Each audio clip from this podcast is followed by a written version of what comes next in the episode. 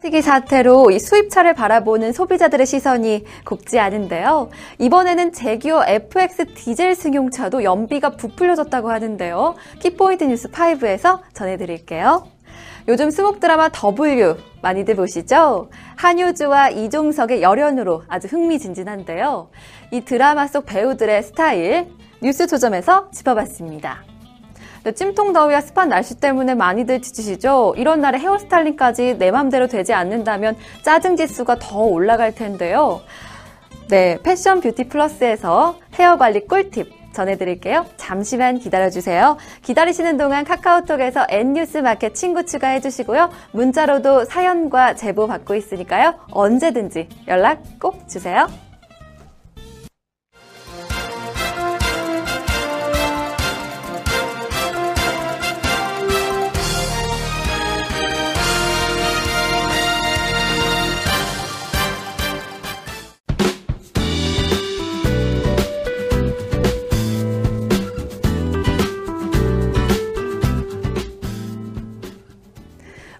N 뉴스마켓을 찾아주신 시청자 여러분께 감사의 말씀 드립니다.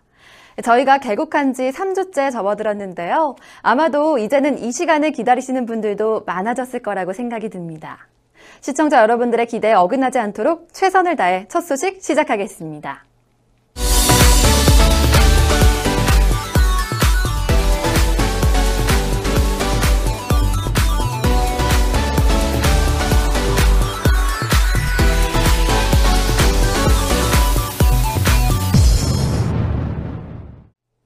공직선거법을 위반한 혐의로 재판에 넘겨졌던 새누리당 김종태 의원의 부인이 징역형을 선고받았습니다. 이에 따라 김종태 의원의 당선은 무효가 됐습니다. 보도에 황희연 기자입니다. 대구지법 상주지원은 공직선거법을 위반한 혐의로 재판에 넘겨진 김종태 국회의원의 부인 60살 이모 씨에게 징역 1년, 집행유예 2년을 선고했습니다. 이 씨는 지난 4.13 총선을 앞둔 지난 2월과 지난해 추석, 지역선거 책임자와 전화 홍보 담당자 등 총 3명에게 1,500만 원을 건넨 혐의를 받고 재판에 넘겨졌습니다. 또 지난해 11월부터 올해 3월까지 수행원 권모 씨에게 755만 원을 준 데 이어 150만 원을 따로 지급했고 상주에 있는 사찰에 152만 원짜리 업소용 냉장고 한 대를 기부한 혐의도 받았습니다. 재판부는 이 씨가 수행원 권 씨에게 지급한 755만 원은 집안일을 도와준 것에 대한 월급으로 보고 이번 죄에 증명이 없다고 판단했지만 나머지 혐의는 모두 유죄로 인정했습니다. 공직선거법은 국회의원 당선자의 배우자가 징역형 또는 300만 원 이상의 벌금형을 선고받아 확정되면 당선이 무효가 된다고 규정하고 있습니다. 이에 따라 김 의원은 의원직을 잃게 됐습니다. 4.13 총선 이후 당선 무효형이 선고된 것은 전국에서 최초의 사례입니다. 한국토지주택공사 LH가 국세청의 특별 세무조사를 받아 1,089억 원의 미납 세금과 가산금을 추징당한 사실이 뒤늦게 확인됐습니다. 아파트를 분양할 때 발코니를 확장해주면서 그에 따른 세금을 제대로 내지 않았다는 것이 그 이유입니다. 보도에 황희연 기자입니다. 국세청은 지난해 말 LH에 2012년부터 2015년까지 부가가치세와 법인세 등 명목으로 1,089억 원의 세금을 부과했습니다. 세부적으로 살펴보면 법인세 누락 1,051억 원, 발코니 확장비에 대한 부가세 신고 누락 25억 원 등입니다. 이에 LH는 지난 2월 말 관련 세액을 납부했습니다. LH는 발코니 확장의 경우 현행 조세특례 제한법에 따라 전용 면적 85제곱미터 이하에 대해 부가세를 면제해주게 돼 있다며 그래서 발코니 확장도 분양에 묶인 동일한 계약이라고 보고 소비자에게 부가세를 받지 않았던 것이라고 설명했습니다. 그러나 국세청은 발코니 계약은 별도라고 보고 부가세 누락분 25억 원을 추징한 것입니다. 하지만 법인세 부분에 대해선 분양용 토지 매출 원가와 귀속 시기 등에 대한 해석 차이가 있다며 LH는 지난 4월 말 감사원에 심사를 청구했습니다. 수입 자동차 폭스바겐이 연비를 부풀려 꼼수로 차를 팔다가 호되게 대가를 치렀었죠. 그런데 제규어 랜드로버 코리아도 제규어 XF 2.2 디젤 승용차의 연비를 부풀린 것으로 드러났습니다. 수입차를 바라보는 소비자들의 시선은 곱지 않은데요. 보도에 김한나 기자입니다.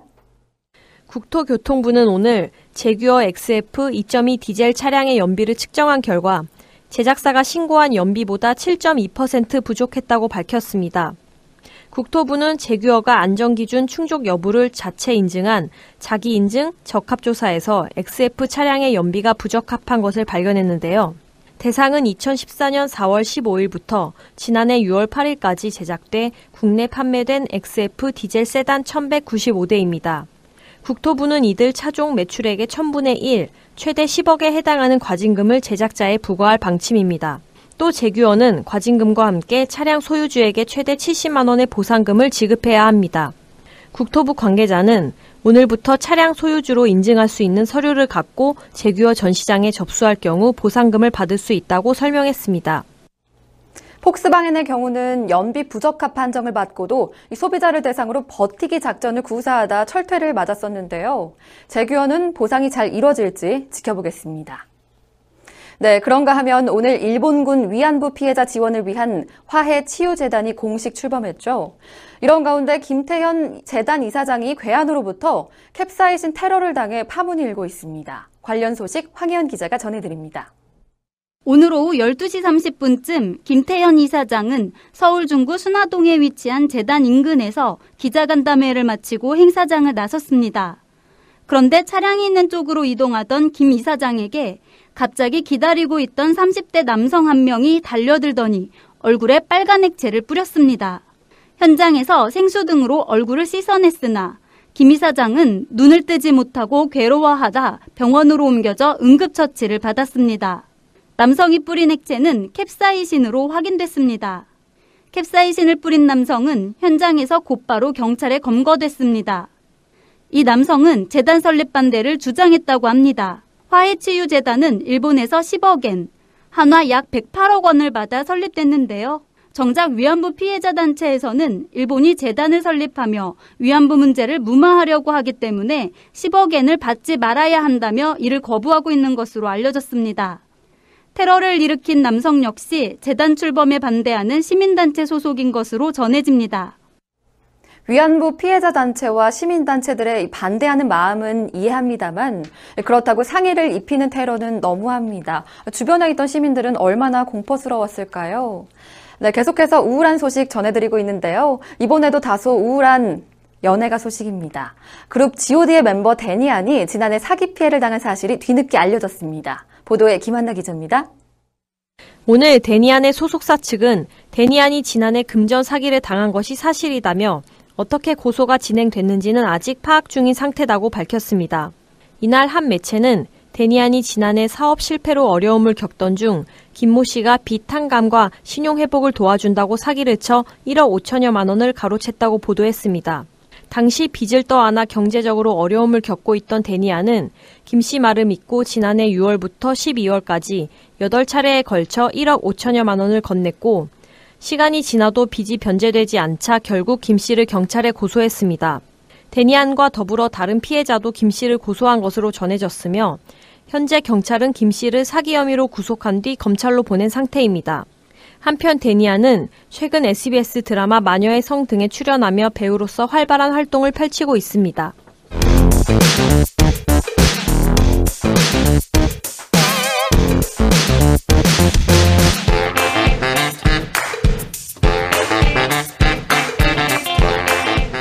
네, 드라마 속 스타의 it템부터 뷰티 셀럽의 애정템과 뷰티 소식까지 발빠르게 전해주는 N 스타일입니다.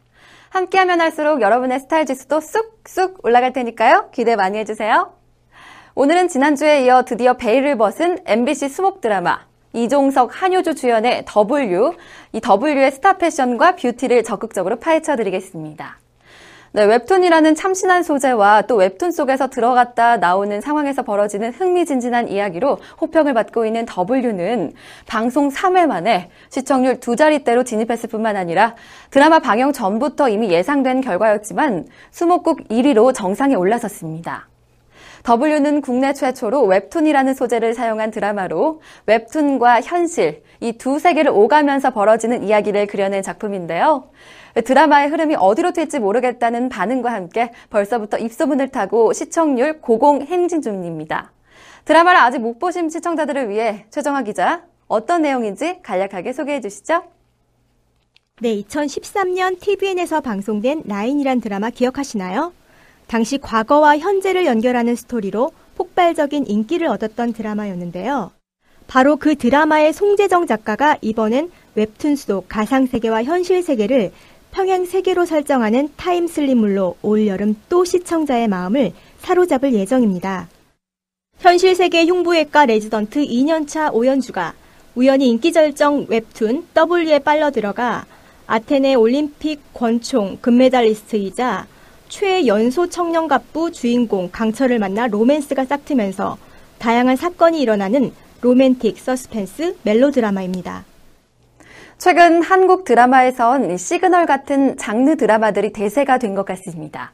다소 과장된 W의 세계관이 시청자들에게 난해할 수도 있다는 우려의 목소리도 있지만 드라마 태양의 후예처럼 장르물의 긴장감과 또 달달한 로맨스에 시청자들을 만족시킬 수 있을지 기대되는 드라마인데요. 두 배우들의 모습 궁금하시죠? 자, 그럼 이 드라마 속의 멋진 여배우와 남배우의 스타 이템 먼저 살펴볼게요. 함께 착용한 운동화는 락앤본, 팬츠는 앤디앤뎁 제품입니다. 그리고 작아서 잘 보이지는 않지만 귀걸이는 순수한 꽃이라는 이름의 골든 듀의 제품입니다. 네, 같은 씬에서 심한 부상을 당해 피투성이가 되었을 때 이종석이 착용했던 시계는 궁금해하시는 분들 많으실 텐데요. 로터리 워치 브랜드입니다. 이어지는 스타일도 남자 스타 it템입니다. 웹툰 작가 오성무의 문하생으로 드라마의 감초 역할을 하고 있는 이시언의 컬러풀한 티셔츠가 벌써부터 인기라고 합니다. 노랑 오리만으로도 어떤 브랜드인지 짐작이 가시죠? 바로 팬콧의 티셔츠입니다. 다음은 남자 독자들의 마음을 설레게 하는 웹툰의 여주인공 이종석의 비서 윤소희로 출연하는 정유진의 스타일입니다. 화려하고 세련된 정유진이 착용한 단정한 라인의 화이트 싱글 자켓은 에고이스트, 골드 시계는 닥스, 실버와 골드가 믹싱된 팔찌는 필그림 제품입니다. 그리고 가방은 쿠론의 아미고 토트백입니다. 청청 패션도 이종석이 입으면 이렇게 멋진 스타일이 연출됩니다. 2회, 3회에 걸쳐 착용한 새 자수가 새겨진 데님 셔츠는 돌체앤 가바나 제품입니다. 명품이라 가격이 후덜덜한데요. 갖고 있는 청남방에 새 자수를 놓아 입는 것도 좋지 않을까 합니다. 다음은 한효주의 꽃무늬 원피스가 화제가 되고 있습니다. 동료 의사가 원피스 가격표 보고 놀란 이 제품의 브랜드는 바로 프라다입니다. 같이 착용한 샌들은 미우미우 제품입니다. 심플한 손목시계는 아르키메데스이고요. 귀걸이는 필그림입니다. 바라만 봐도 멋진 이 두 배우의 케미에 제 마음까지도 심쿵해지는데요. 더 흥미진진한 이야기와 멋진 스타일 기대하겠습니다. 오늘 드라마 속 스타 이템에서 준비한 소식은 여기까지입니다. 다음 주엔 더 알차고 재미있고 또 멋진 스타일로 여러분 찾아오겠습니다. 기대 많이 해주세요.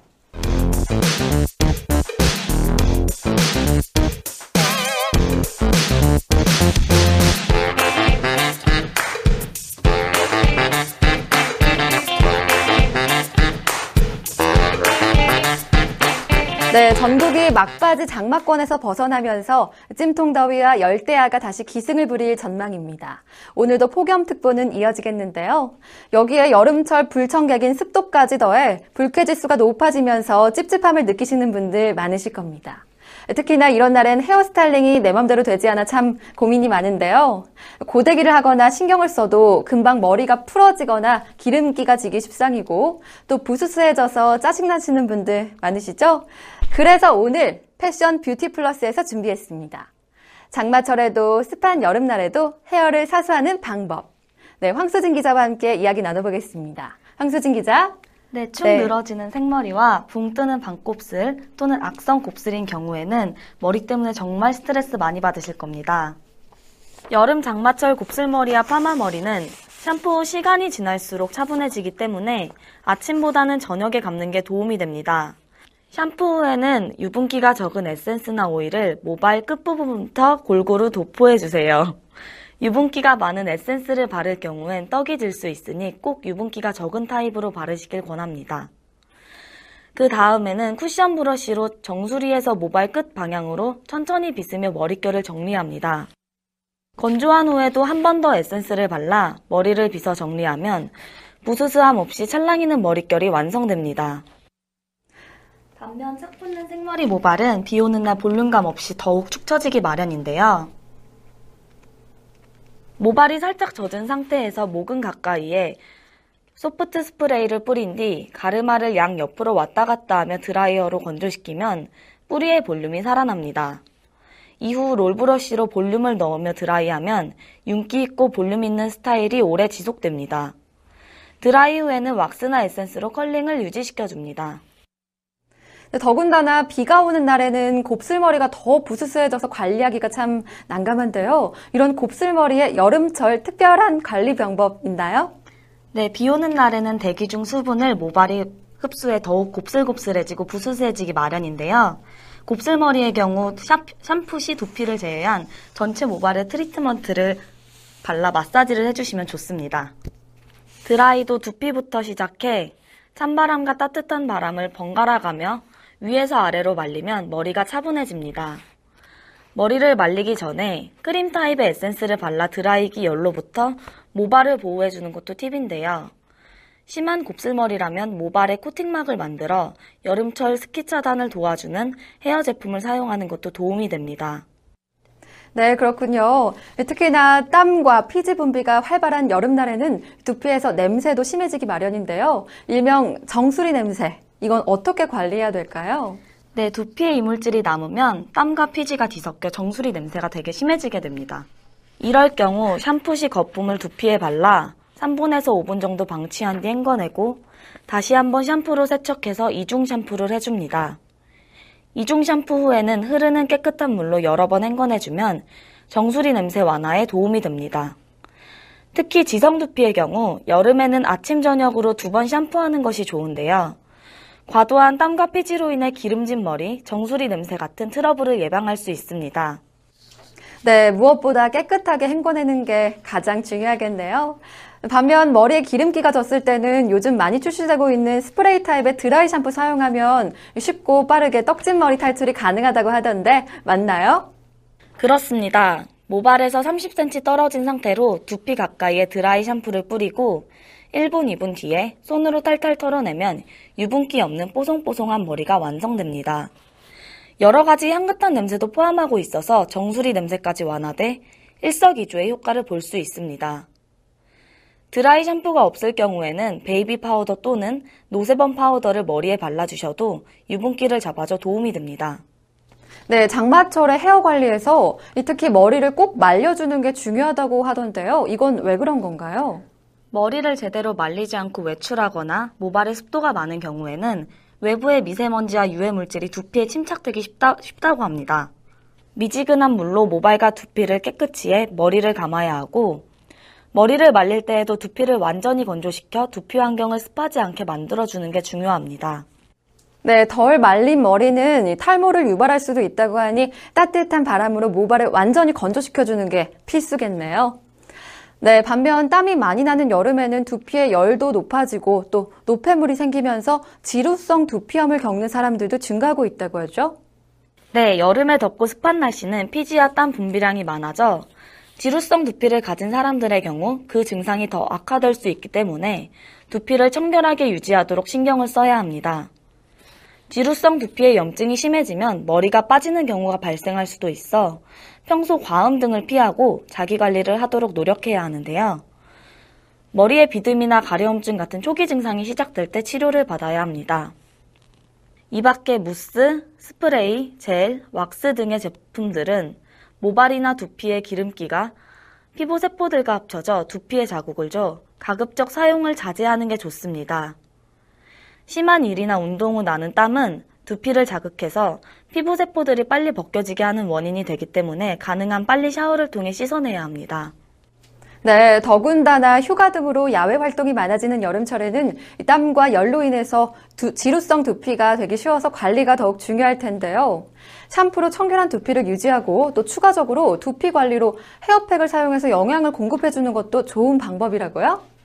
그렇습니다. 헤어팩을 효과적으로 사용하기 위한 방법으로는 샴푸 후에 린스 및 트리트먼트를 하기 전 적당량을 덜어 두피 및 모발에 도포한 후 손가락 지문으로 눌러 마사지를 해준 뒤 약 5분에서 10분 정도 방치한 뒤 헹궈내면 됩니다. 네, 저도 올 여름철에 올바른 헤어 관리 방법을 통해 건강하고 윤기 나는 머릿결 되찾아야겠네요. 황승기, 황수진 기자 설명 잘 들었습니다. 오늘 패션 뷰티 플러스 소식은 여기까지고요. 다음 주에도 더욱 알차고 유익한 패션 뷰티 정보로 돌아오도록 하겠습니다. 기대 많이 해주세요.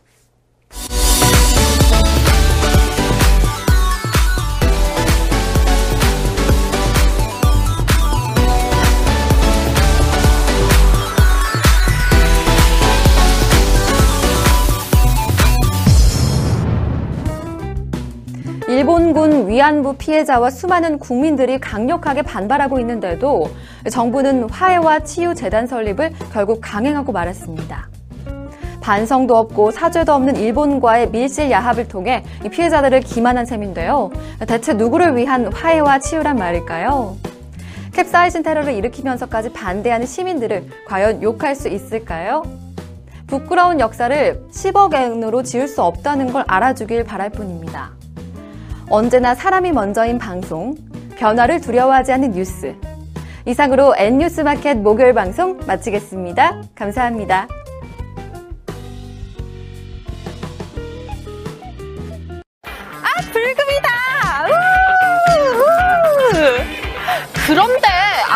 불금이라지만 밖에서만 놀면 재미있나요?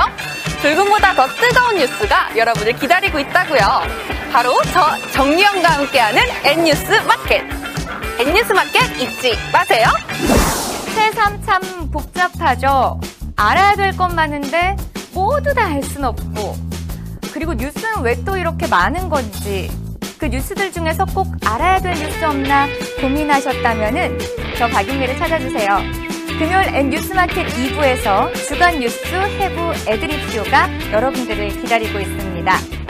가장 인기 있는 뉴스와 이야기거리가 많이 됐던 뉴스들을 꼽아서 여러분들과 해부해 보도록 할게요. 또 SNS를 통해서 실시간으로 궁금증을 해소해 드리도록 하겠습니다. 금요일 N 뉴스마켓 2부 놓치지 마세요.